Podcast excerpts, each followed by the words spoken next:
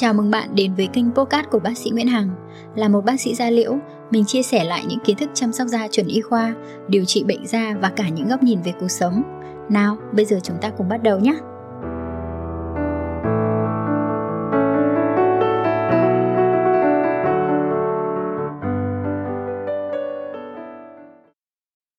Hello, xin chào tất cả các bạn. Và hôm nay bác sĩ Hằng uh, muốn chia sẻ đến cho tất cả các bạn những cái chủ đề mà uh, có vẻ như là là không mới nhưng bác sĩ Hằng lại thấy rằng có rất nhiều bạn đang gặp vấn đề và nó thực sự vẫn là một vấn đề rất là nhức nhối.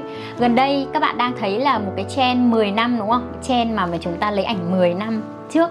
Thì uh, bác sĩ Hằng nghĩ rằng vẫn có rất nhiều bạn khi chúng ta so sánh ảnh 10 năm trước đến hiện tại có thể các bạn vẫn còn đang bị mụn thậm chí có thể lại còn thêm những cái uh, biến chứng sau mụn như là lại thêm với sẹo này thâm này lỗ chân lông to hơn. Ok nói vậy thôi chúng ta sẽ vào với chủ đề chính à, ngày hôm nay đó là vì sao mà mụn lại cứ bị tái đi tái lại như thế? Rất ít bạn có lẽ là rất rất ít bạn mà bị mụn mà điều trị một hai lần khỏi là khỏi hẳn. Và thậm chí có thể là không có đâu. Bởi vì sao ạ? Thì bác sĩ hằng sẽ giải thích cho các bạn nhé đầu tiên chúng ta sẽ phải hiểu là uh, mụn hình thành như thế nào tại sao lại có mụn tại sao người này bị mụn mà người kia lại không bị mụn. Thì chúng ta phải biết được nguyên nhân thì chúng ta mới có thể kiểm soát cái nguyên nhân đấy một cách tốt nhất để hạn chế tái phát. Vậy thì uh, bác sĩ sẽ nói nhanh sơ qua bởi vì đó có thể là một kiến thức cũ rồi. Uh, mụn nó sẽ do bốn yếu tố chính tạo thành nên thứ nhất đó là tình trạng tăng tiết bã nhờn. Có lẽ chúng ta quá quen thuộc với việc là à những ai mà da dầu mụn là lúc nào cũng nơm nớp một nỗi lo về mụn đúng không? Có bã nhờn thì mới có mụn. Và tình trạng tăng tiết bã nhờn này nó phụ thuộc vào cái vấn đề gì? À, tăng tiết bã nhờn da đổ dầu bóng nhẫy chỉ là cái mà thứ chúng ta nhìn thấy bên ngoài thôi. À, nhưng mà bên trong nó thì chúng ta hiểu là à cái hệ thống tuyến bã ở dưới da này nó chính là một cái nhà máy để sản xuất bã nhờn.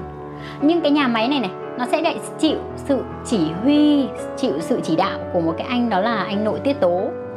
À, chính vì thế nên à, cái nội tiết tố ở đây nó có thể là các cái nội tiết tố mà nó sẽ bắt đầu tăng sản xuất khi các bạn vào độ tuổi dậy thì. Chính vì thế nên các bạn sẽ thấy là à dậy thì bắt đầu các bạn mới bắt đầu nổi mụn trứng cá nhiều hơn. Còn trước đó khi các bạn năm sáu tuổi nhỏ chúng ta đâu có mụn đâu không thể có mụn thời điểm đấy được. Vậy nên cái tình trạng tăng tiết bã nhờn do cái nội tiết tố đó là cái yếu tố chính của bệnh lý mụn trứng cá. Nếu như không có tuyến bã chắc chắn là không không có trình tình trạng tăng tiết dầu không có nội tiết tố chỉ đạo thì chúng ta sẽ không có bệnh lý mụn.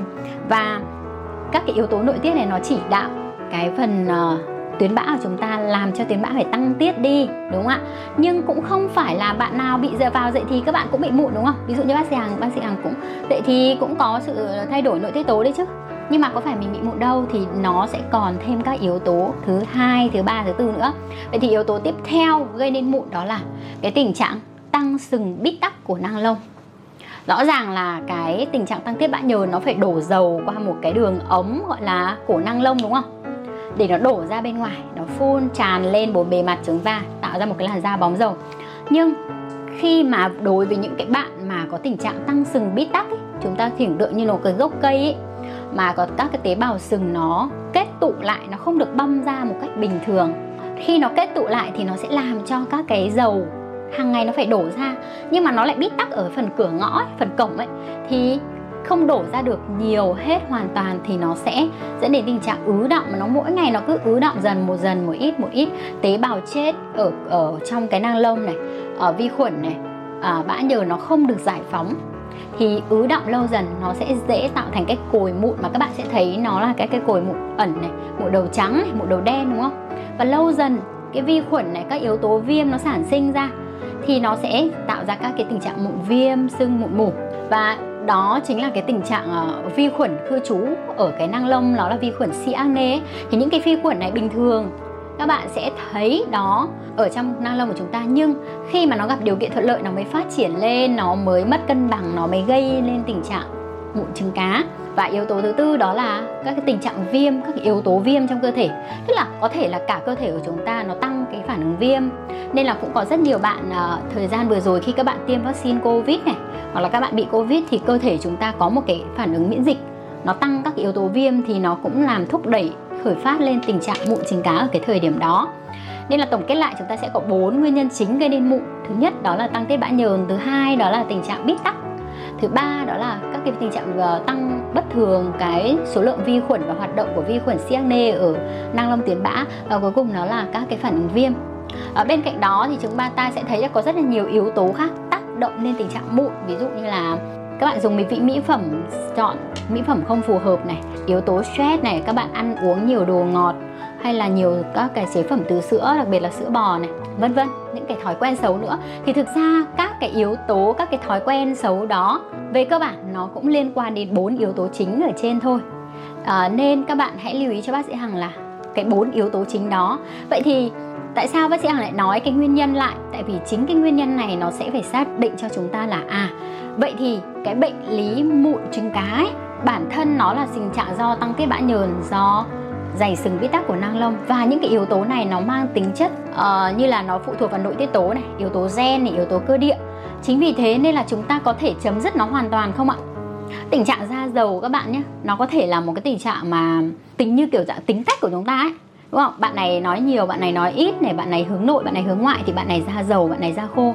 Tức là chúng ta phải chấp nhận à cái làn da này là bản chất là da dầu, bản chất da tăng tiết bã nhờn nhiều khi các bạn dùng các bạn điều trị thì thực ra là chúng ta sẽ can thiệp vào khi đấy. Còn đương nhiên khi các bạn không điều trị nữa thì nó lại trở về được cái nguyên bản của nó. Bởi vì cái cơ địa đã là tăng tiết bã nhờn rồi cái cơ địa đã, đã dễ bị dày sừng bít tắc của năng lông rồi đúng không ạ? Và cái hệ vi khuẩn ở trên da cái người này nó mức ở một cái mức nó dễ mất cân bằng như thế.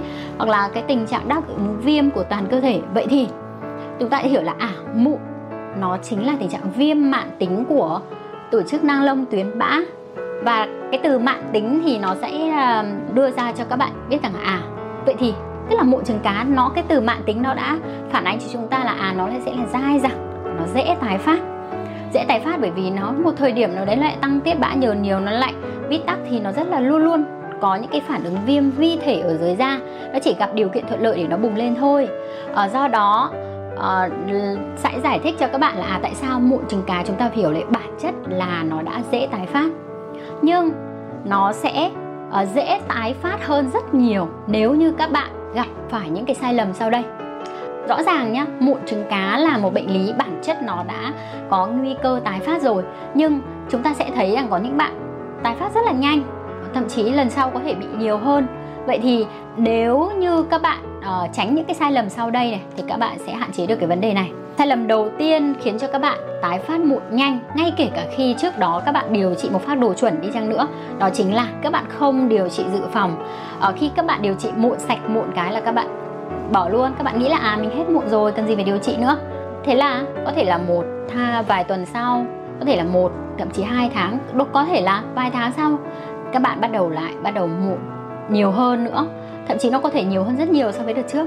À, đấy là nguyên nhân đầu tiên. Thứ hai đó là kể cả các bạn có điều trị dự phòng đi chăng nữa nhưng những các cái sản phẩm chăm sóc da của các bạn ấy các bạn uh, lựa chọn nó không phù hợp. Ví dụ đặc biệt hai nhóm sản phẩm ví dụ như là dưỡng ẩm và kem chống nắng mà các bạn lựa chọn không kỹ ấy, các bạn có thể uh, gặp phải những cái sản phẩm mà nó có cái thành phần gây mụn tạo cồi mụn thì nó cũng khiến cho tình trạng mụn của bạn dễ bị tái phát hơn. Nó có những cái thành phần tạo cồi này bít tắc của nang lông tạo cồi mụn và tái phát mụn. À, ngoài ra ấy, Ờ, à, ngay kể cả khi các bạn có một phác đồ điều trị dự phòng đi chăng nữa mà các bạn có những cái thói quen sinh hoạt không phù hợp. Thói quen sinh hoạt không phù hợp ở đây là gì? Thứ nhất là các bạn có những cái thói quen xấu các bạn sờ tay cậy nặn mụn nhiều thì chính những cái thao tác đấy nó đưa vi khuẩn ờ, đưa các ờ, bụi bẩn và làm bít tắc của năng lông khiến tình trạng mụn nhiều hơn. Thứ hai nữa là các bạn căng thẳng stress các bạn không thư giãn được stress nó cũng làm tăng các cái yếu tố viêm cho cơ thể nó làm tăng cortisol nó làm tăng tình trạng viêm dễ tạo mụn. Thứ ba là các bạn ăn uống không khoa học. Các bạn ăn nhiều đồ dầu mỡ nhiều nó sẽ làm tăng tiết bã nhờn nhiều. À, và đặc biệt là các bạn ăn uống nhiều đồ ngọt nhá. Sữa bò này thì nó cũng khiến cho tình trạng viêm và tăng tiết bã nhờn nhiều hơn và khiến tình trạng mụn nhiều hơn đấy. Nên là à, sẽ có rất nhiều yếu tố cấu thành nên cái việc nó sẽ tạo nên cái nguy cơ tái phát mụn nhiều hơn. Các bạn cần phải lưu ý à, chứ không phải là chúng ta chỉ dùng thuốc dự phòng là đã ổn được đâu nha. Bởi vì nếu như các bạn không nắm được những vấn đề này thì các bạn rất dễ gặp tình trạng tái phát mụn nhiều hơn.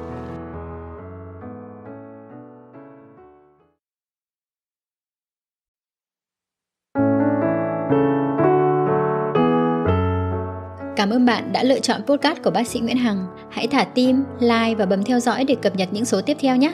Nếu có câu hỏi hoặc cần tư vấn riêng với mình, hãy inbox qua fanpage bác sĩ Nguyễn Hằng theo đường link ở phần giới thiệu. Xin chào và hẹn gặp lại!